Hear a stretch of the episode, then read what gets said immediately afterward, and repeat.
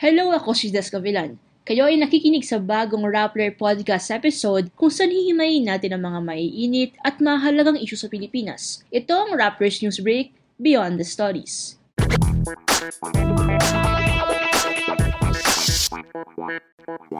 Sa episode na to, pag-uusapan natin ang mga bagong coronavirus variants na nadiskubre sa iba't ibang panig ng mundo. Dapat pa tayong mas matakot? Anong ginagawa ng Department of Health para maiwasan ang pagkalat ng mga bagong variants. Kasama ko ngayon si Boss Magsambol, Rappler's Health Reporter, para tulungan tayong intindihin ang latest developments sa pandemya. Hi, Bons. Thank you for joining me today. Hello, Judes. Thank you for having me again. First question ko na we recently surpassed yung half a million mark ng cases sa Philippines. Can you tell us siguro mm-hmm. first updates about our numbers? Especially siguro in the aftermath of the holiday season kasi di ba last year yun ang kinakatakutan ng mga officials magkaroon ng parang post-holiday surge. So, kamusta na yung situation natin? Okay. So recently nga, 'di ba, parang napas natin yung half a million mark. So yung cases natin now is 507,717, 'di ba? Nearly one year into the pandemic. Half a million na tayo. So in terms of surge, actually parang itong Okta Research Group, if you're familiar with that, parang sila mm-hmm. yung experts na nagsa-study nitong coronavirus outbreak dito sa atin. Parang nagsabi sila na nararamdaman na daw yung surge. Mm-hmm. Nararamdaman natin yung surge in a way na, for example, bago kasi yung holiday, siguro mga first week ng December, yung daily cases natin, nag-hover lang siya ng 1,100, pinakamataas na yung 1,3, tapos paminsan nagbe-below 900 pa yan. That's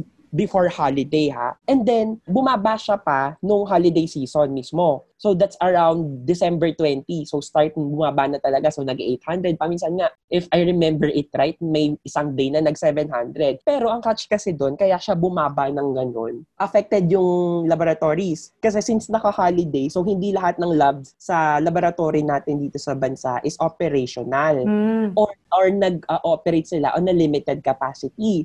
Siguro yung usual before na, halimbawa may isang lab na nakakapag-test ng 1,000 samples, siguro since underman sila, yun nga, siguro nag-shifting din, so 500 lang. So, bababa talaga. Yun yung holiday season. So, hanggang December 31 yun, hanggang first week ng January or January 3, naramdaman talaga na mababa. So, akala natin mababa siya talaga. Pero yun nga, in-explain ng DOH na it has something to do with the testing labs. At the same time, yung testing behavior din ng tao. Kasi mostly, yung mga tao, yung nasa ano tayo, parang may mga gathering tayo sa kanya-kanyang bahay. Alam mo yun? So, hindi tayo para lumabas at magpa-test. And then, Uh-oh. yung sinasabi ng Okta, parang second week nitong January or January, kailan ba sila naglabas ng unang uh, report nila? I think it's first week ng January, January 7 or 8 or 10, basta ganun. Parang nagsabi sila, nararamdaman na yung surge kasi kahit hindi tayo as inconsistent na around 2K, around na to, 'di ba? Parang yun kasi yung ano talaga eh, yun talaga yung parang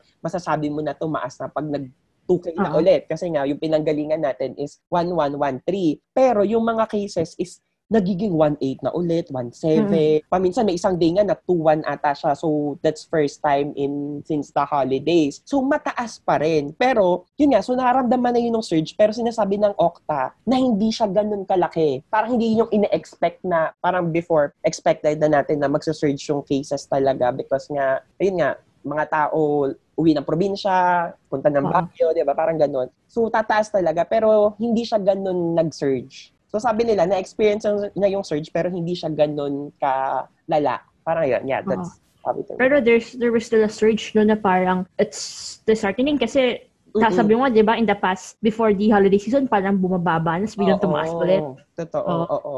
And then yung isa din na ano dito is, nararamdaman siya, for example, yung story ko kaninang umaga sa Cord- Cordillera region, kung saan nandun yung Baguio City and 'di ba, yung mga tourist spot doon sa Oo, sa norte. So kasi parang ang nakita namin doon at together with the research teams, yung monitoring namin ng data, nakita namin na yung occupancy rate ng hospital doon 61% na siya at yung ICU 93% na. So alarming siya na tumataas yung kaso talaga doon. Mm-hmm. And then yung daily attack rate niya 4.8 pinakamalaki yun sa lahat ng regions. So, so yeah, pero, pero Bons, yung sinabi mo kanina, yung occupancy rate, can you like give us like a short siguro description what is it? Why is it important? Kasi of Uh-oh. course, baka may mga tao na coming in cold na hindi nila alam yung bakit, uh-huh. ano relevance nito sa situation. So yeah, so mahalaga na malaman ng mga tao or magkaroon tayo ng idea kung ano yung occupancy rate natin sa pagmo-monitor ng pandemic kasi iyon yung indication if kaya pa ba ng isang lugar, for example, ng isang region Mhm. na i-absorb yung cases. So Oo. matreat yung patient natin.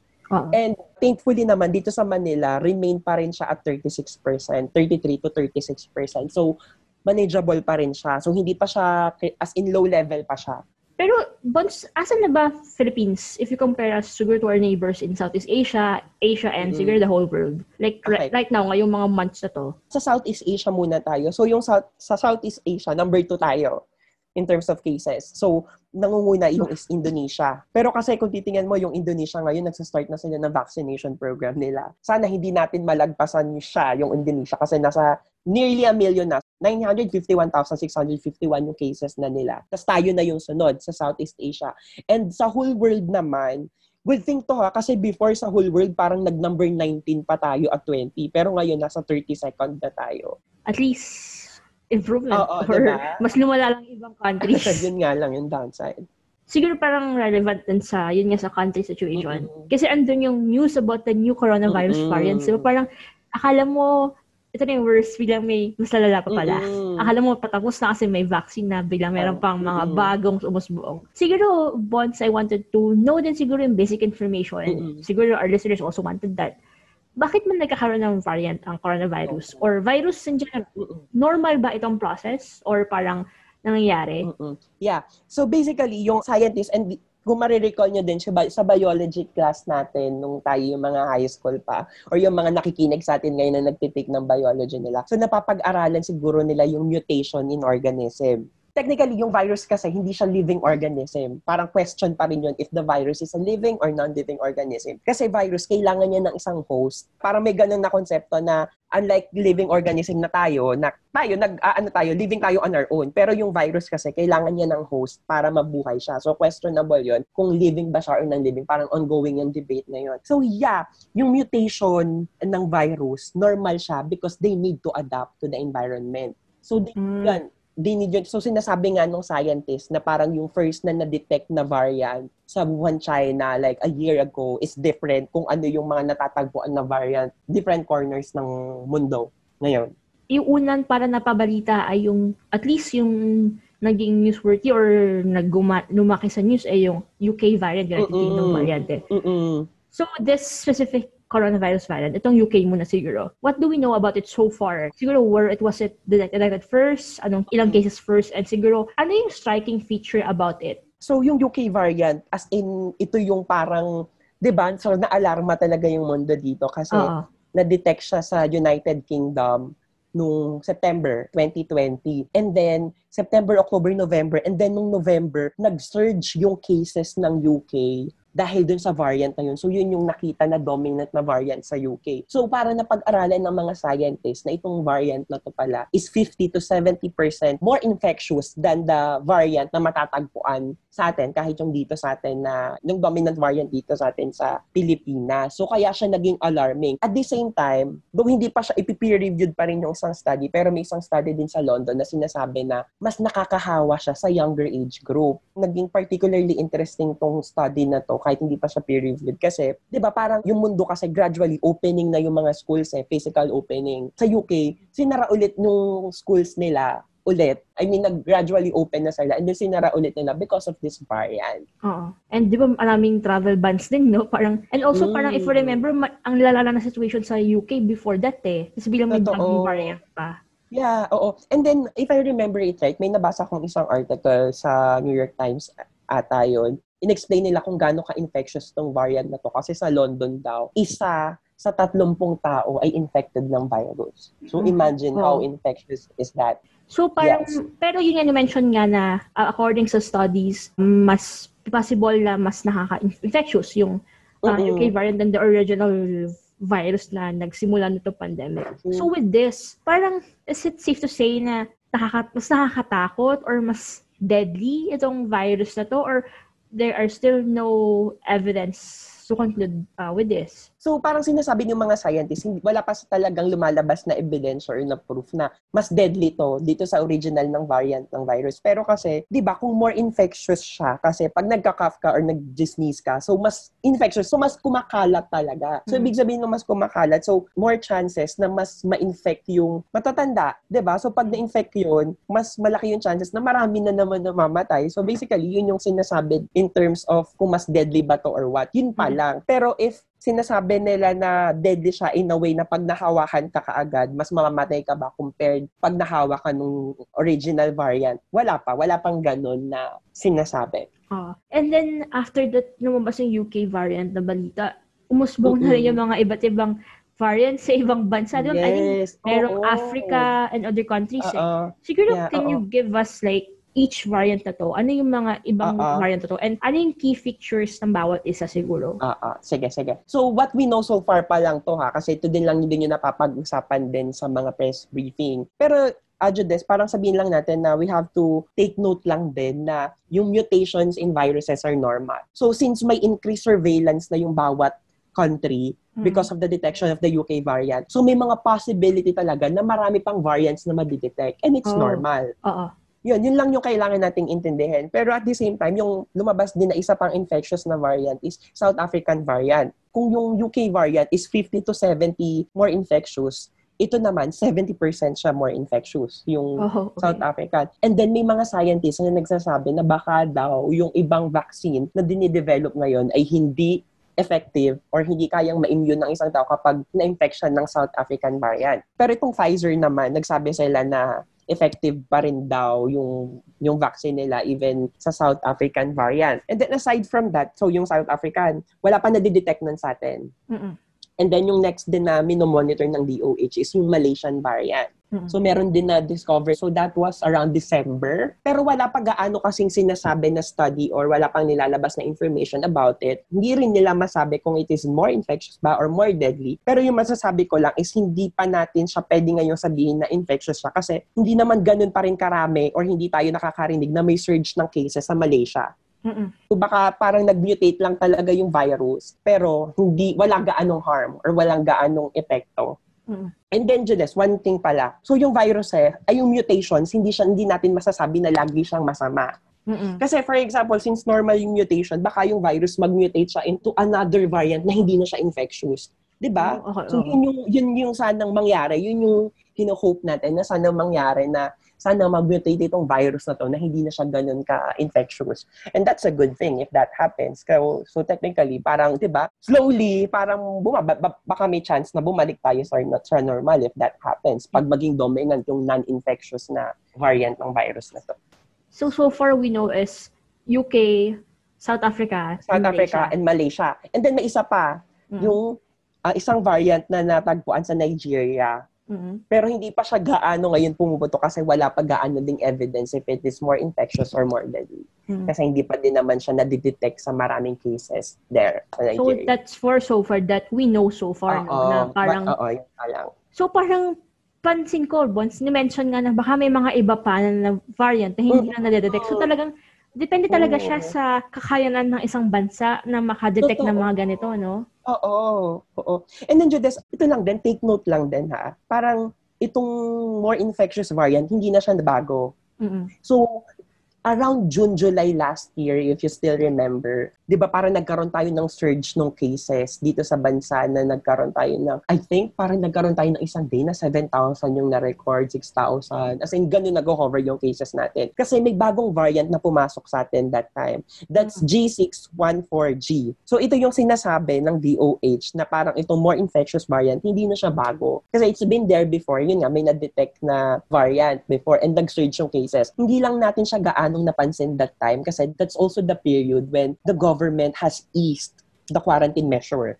So, Mm. hindi natin napansin na, na dahil ba ito sa bagong variant or dahil ba mas lax na yung quarantine protocol natin na mas mala, 'di ba mas marami ng businesses yung nagbukas, marami ng tao nakakalabas. So, hindi natin siya napansin in that way. So from what you're saying, there's so much uncertainty pala talaga sa coronavirus, especially with Totoo. this new vir- variants na na-detect ng mga iba't ibang bansa. Before we dive further into this issue, let's listen to some Rappler podcast overview.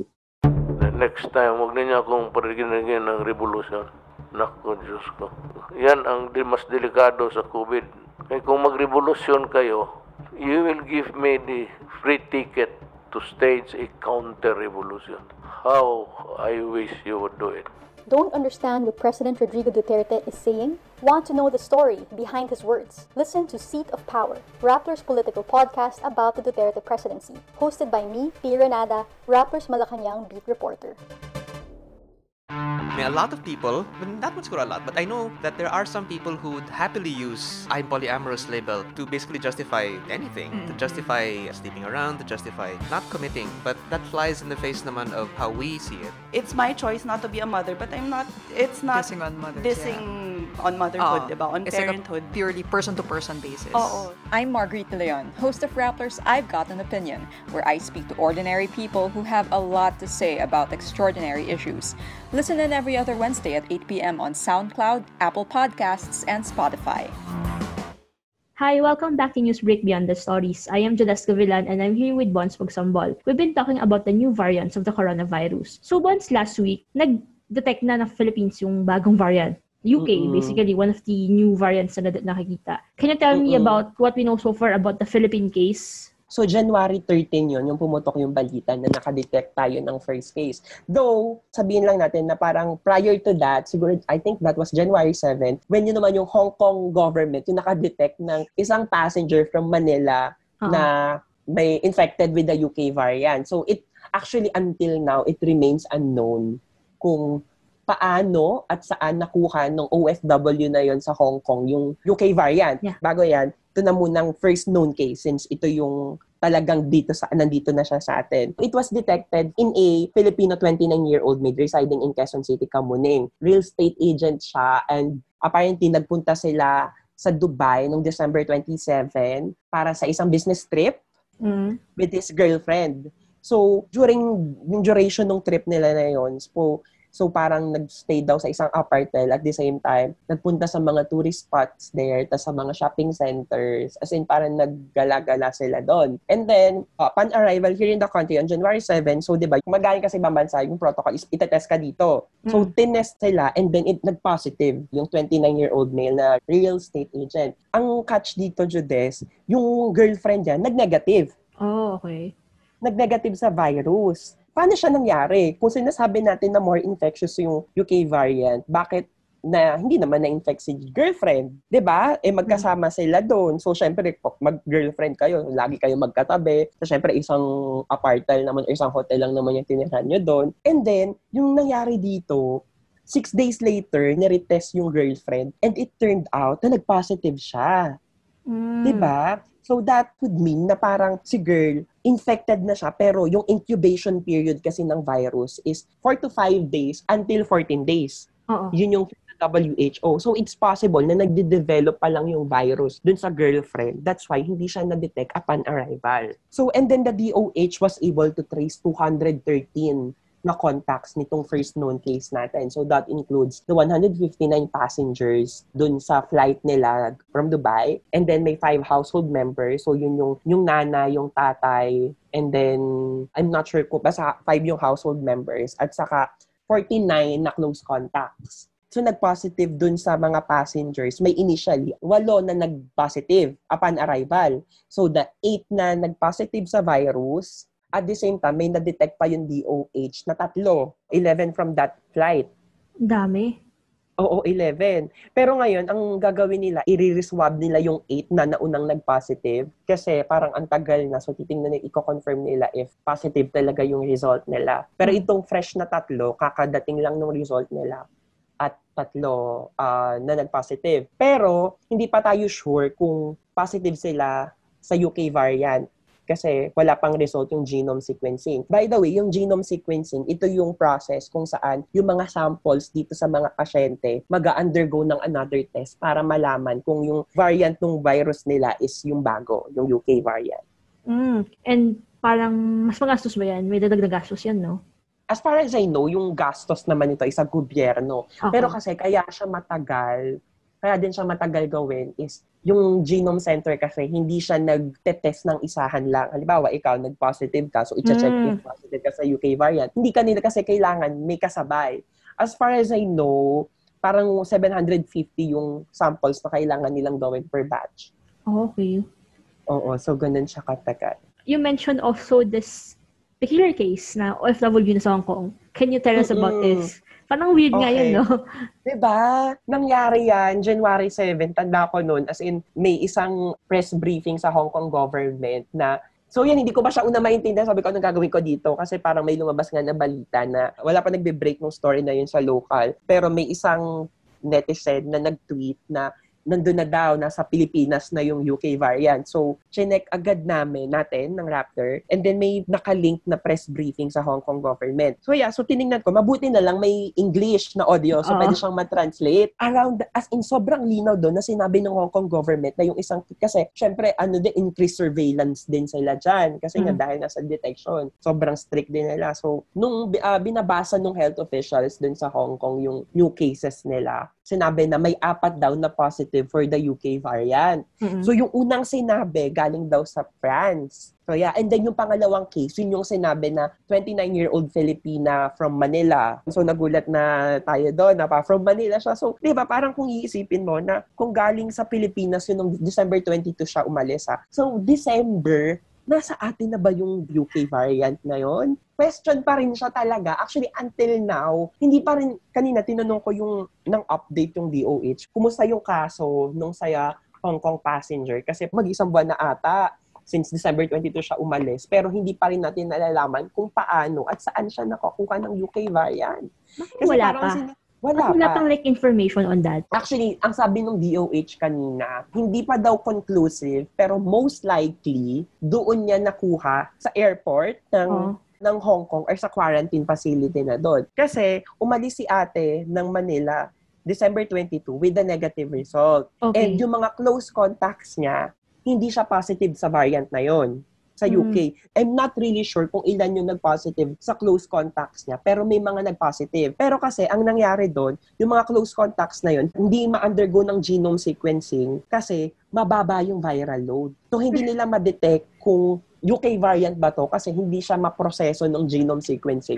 Kasi Ang weird. ang baba ng viral load. Oo. So, saan nakuha ni Pinay OFW yung virus? Na parang ngayon sabi ko, bakit parang wala ako nakikita na sense of urgency dun sa unang case na bakit hindi until now hindi pa rin natin ma-detect or ma-figure out kung saan nakuha ng Pinay yung virus na yun. Tapos parang ang sabi ng DOH, though nagre-respond yung Hong Kong government or yung health officials dito sa Pilipinas. Pero hindi daw constant. Like, meron silang tinatanong na isang update na until now, hindi pa rin daw nasasagot. So sabi ko parang, did we seek help ba sa Foreign Affairs Department para, di ba, ma baka yun, matulungan kayo na mas ma-contact doon. Oh, Kasi pero nga si, oh, weird nga kasi yung in-announce nga ng Hong Kong yun, 29-year-old Oo. Philippine, ah, women from Philippines. So parang, Oo. ayun mo agad, ano na yung parang, what does that sentence connote, di ba? Na from the Diba? Philippines. Oo, from the Philippines. Alam mo yun, parang, so dito pa lang, parang naiisip, actually maraming scenario na pwede, pero yung sinasabi ng DOH, most likely daw,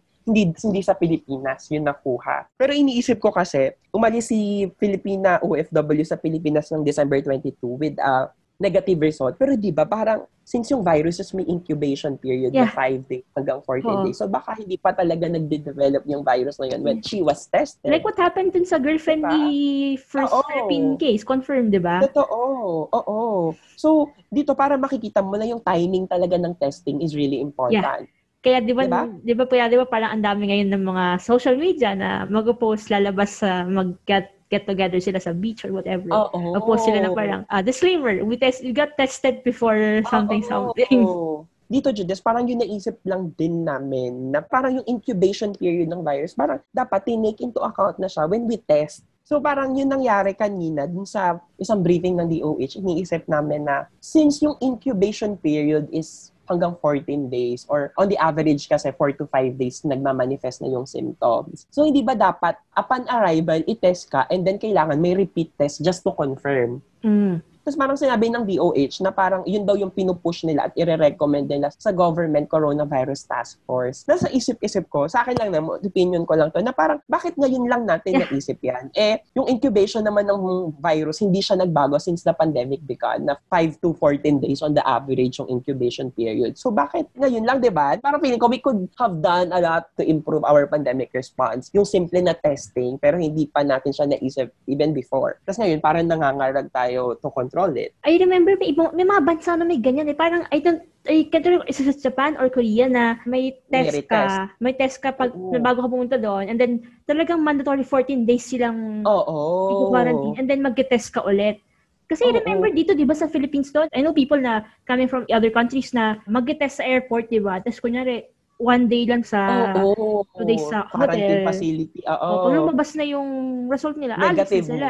Gora ka na, di ba? Diba? So parang iba siya na parang yun nga, yung parang dapat tinake into account na yung incubation period ng virus na Oo. regardless kung ano yung result mo, para safe, dapat kung nag-negative ka or nag-positive ka, completuhin mo yung 14 days. Oo. Doon pa lang, nako, makokontrol na natin yung transmission. Yeah, I think Australia, New Zealand, Japan, Korea, ganun. eh. Kasi nakikita ko mga vloggers sa YouTube na ganun yung nangyayari sa kanila. 14 days sila sa hotel, sa quarantine facility. Walang... regardless of the Oo. result, no? Oo. Mm-mm. Wait. Ano? So, my next question, Bonds. Since, okay, nandito na yung first case ng UK variant na confirmed with the real estate agent. And then, Mm-mm. you have this peculiar case ng Hong Kong OFW. Mm-mm. Ano nang ginagawa ng government ngayon tungkol sa variant na to? Ano yung may mga bago ba silang in place na mga siguro protocols or Mm-mm. what? So, yung bago is, ayun nga, unang-una, with the detection of the fast-spreading variant, may travel restriction tayo with at least 34 countries na na-extend siya until the end of the month, right? And then, number one is yung increased biosurveillance. So, ito yung ibig sabihin nito, every week, yung DOH, kumukuha siya ng mga samples, different regions na mga nag-positive sa kanila para i-check kung may UK variant ba doon. So, that's two na sa dalawa. Kasi parang hindi nga natin alam, baka nandito na yun before, hindi lang natin na-detect, diba? So, that's a good thing, naggagawin na nila yon And then, pangatlo is, ayun nga, yung i-recommend na may repeat test every fifth day ng quarantine mo, regardless kung anong result mo. So, that's a good thing then. And then, yung yan, yung pinag-uusapan natin kanina is yung mandatory 14-day quarantine regardless of the result pag paglapag mo dito sa Pilipinas. So, so far, yun yung ginagawa nila to address this new variant. Are you satisfied with how they are dealing with this so far?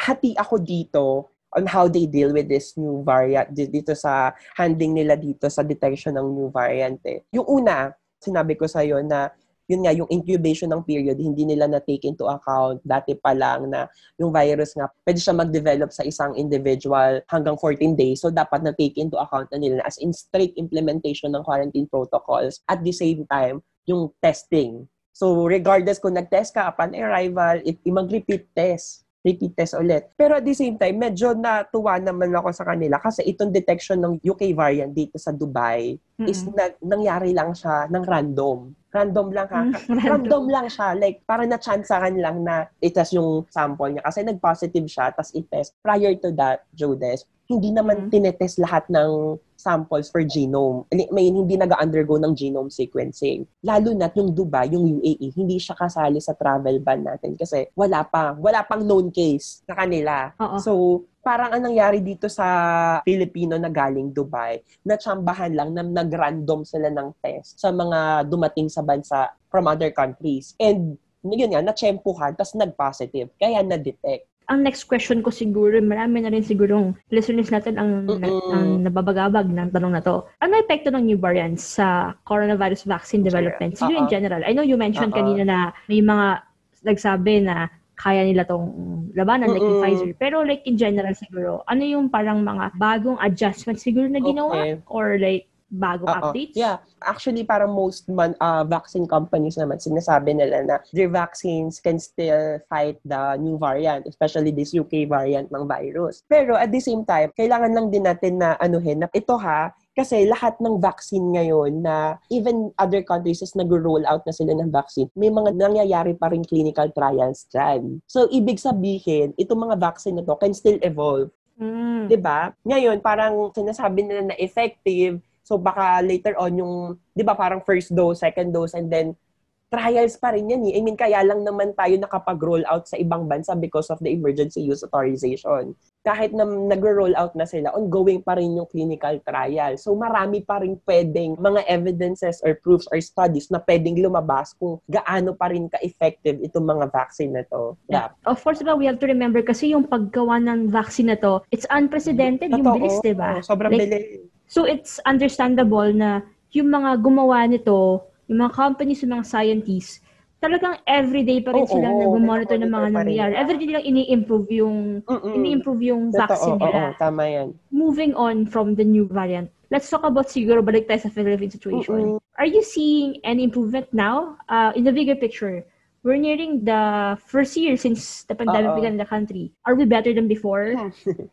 parang ngayon, umaasa na lang ako na parang natutunan na natin. Kasi syempre, no country in the world is ready for this pandemic. Pero kahit na gano'n, nakita naman natin na yung Vietnam, yung Taiwan, and other countries na nakayanan naman na makontrol nila yung virus na hindi talaga mag-spread. Pero ngayon kasi, yung bigger picture, parang wala pa rin ako nakikita na urgency sa part ng government Mhm. when it comes to this pandemic response. Ang daming issue na nangyayari ngayon na sa halip na dapat ituon natin yung pansin natin sa pandemic response natin kasi sobrang hindi effective yung ginawang response nila the past year. Ayaw na nating maulit last year na parang, is it a repeat of the 2020 na ganito na naman na parang nung first na na-detect yung virus dito sa atin, that was January 30, parang ganun, na from uh, Wuhan, China na pumunta dito. So parang dun pa lang na nag-fail na tayo when it comes to contact tracing, testing, isolation. So 'di ba? So parang ngayon iniisip ko with this detection of the new variant dito sa taga Quezon City, parang sana wag na naman natin patagalin na Mm. hahayaan ba natin na kumalat siya kasi ngayon alarming na siya given na yung close contacts niya 13 na yung nag-positive, 'di ba?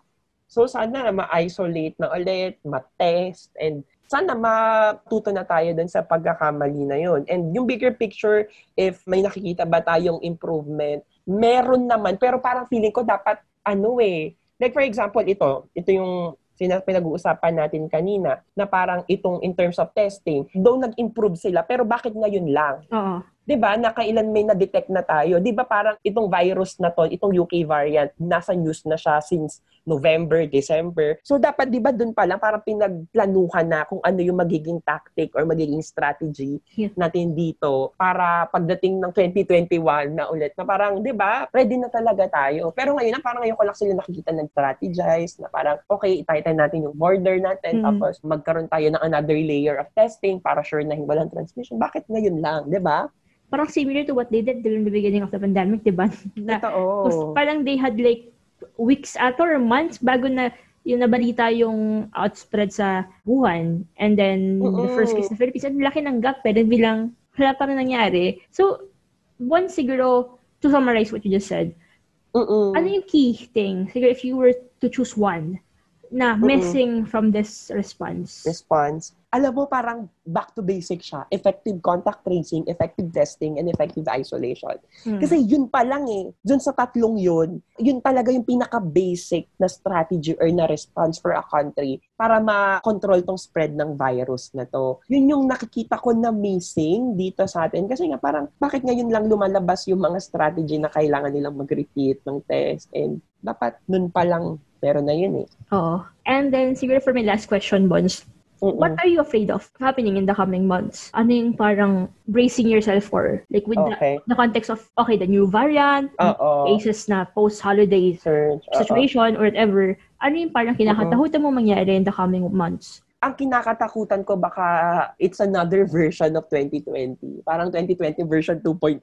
Ewan ko parang tayo mismo na, 'di ba parang yung problema lang natin when first lockdown was announced in March. Parang problema na natin na two weeks tayong nasa bahay lang pero hindi natin napansin isang buong year na pala tayong nakakulong lang sa bahay, 'di ba? Ah. Parang walang nangyayari gaano sa buhay natin. Parang yun yung kinakatakutan ko na baka 2021 will still be a version of that year. And then naalala ko nga, Judes, na parang That was April last year nung sinabi ni Verhaeren na worst case scenario, the pandemic will last until 2021. And we're here in 2021. Parang wala gaanong nangyayari when it comes to the pandemic situation here. Parang iniisip ko lang din kasi, Judes, parang ito kasing pandemic response na to, it has to be a collaboration between the government and the community and the people themselves. Kasi even with the detection of the new variant, hindi naman nagbago yung kung paano nagtatransmit yung virus eh. So kahit UK variant pa yan, kahit old variant pa yan, South African variant or Malaysian variant, ay yung mode of transmission ng virus is still the droplet. Sana lang yung mga tao, patuloy silang mag-follow or mag-observe ng health protocols. Pag lalab- lumabas lang kayo when it's only necessary, always wear mask, face shield. Kasi nasa sa inyo talaga yan, nasa, nasa sa tao yan kung paano nila mapapangalagaan yung sarili nila. Kasi alam mo yun, na parang problema na natin yung gobyerno natin with how they deal with this pandemic. And then sana tayo, tayo, gumawa na din tayo on our way. Let's do our part. It's not na parang hayaan na lang natin sa kanya kasi parang feeling natin wala naman talagang mangyayari. So, ayun na, let's take part na lang din sa pwedeng solution kasi at the end of the day, sa atin naman to, para sa atin to, para hindi tayo makawa and para ma-enjoy pa natin ang buhay, 'di ba? Ah. So follow lang talaga tayo ng health protocols. Very, ano, na positive ng ending mo. Let's unite Oo. and work towards Oo. the end of this Kasi virus. parang naisip ko talaga na parang, 'di ba, nasa sa atin talaga yun eh. I mean, hindi naman yung gobyerno yung nag infect ng virus sa atin. So instead of, alam mo yun, parang alam naman natin na yung ineptitude, I mean yung ineptitude ng government, parang Yeah. alam na natin yun. It's there. Pero yung sa atin, nasa sa atin na talaga yun eh. Hindi naman sila yung nag infect ng virus sa atin. So, Oo. Let's do our part na lang. Yes. Ayun. So on the note, ang dami pala talagang nuances ng nakukuha nating information sa Mm-mm. variant and also the situation in the Philippines. Hopefully, Mm-mm. like lagi ko sinasabi before, na sana maayos ang sitwasyon kasi Totoo. ah, 2021, I can't even like Diba? imagine if yun nangyari last year, mangyayari ulit this year. 'Di ba? Parang syempre, I mean, we're all longing for human interaction, na physical interaction. Yung iba nga parang mas stress sila pag nasa bahay. Oo. So parang ngayon, please, tama na, 'di ba? Nakakaparang ano na tayo, nababaliw na tayo sa loob, no? Pero Oo. yun, So thank you, Bonds, for joining me today and for giving us this updates, this information, this perspective regarding the situation in the country. Okay. Thank you so much, Judes, again for having me. And thank you so much, guys, for listening. And thank you, listeners, for tuning in. If you would like to be updated on this and other issues, huwag kalimutan na i-follow ang Rapper and Newsbreak sa Facebook, pati na rin sa Twitter. If you want to get access to exclusive content and events, you can join Rapper Plus, process community where we discuss and get deeper insights to the issues we face today. Pwede ka sumali by visiting rapper.com slash plus. Kung meron ka namang gusto na topic na you think we should discuss in our podcast, you can email us at investigative at rapper.com. Again, that's investigative at rapper.com. Again, I am Judas Gavilan, and this is Newsbreak Beyond the Stories.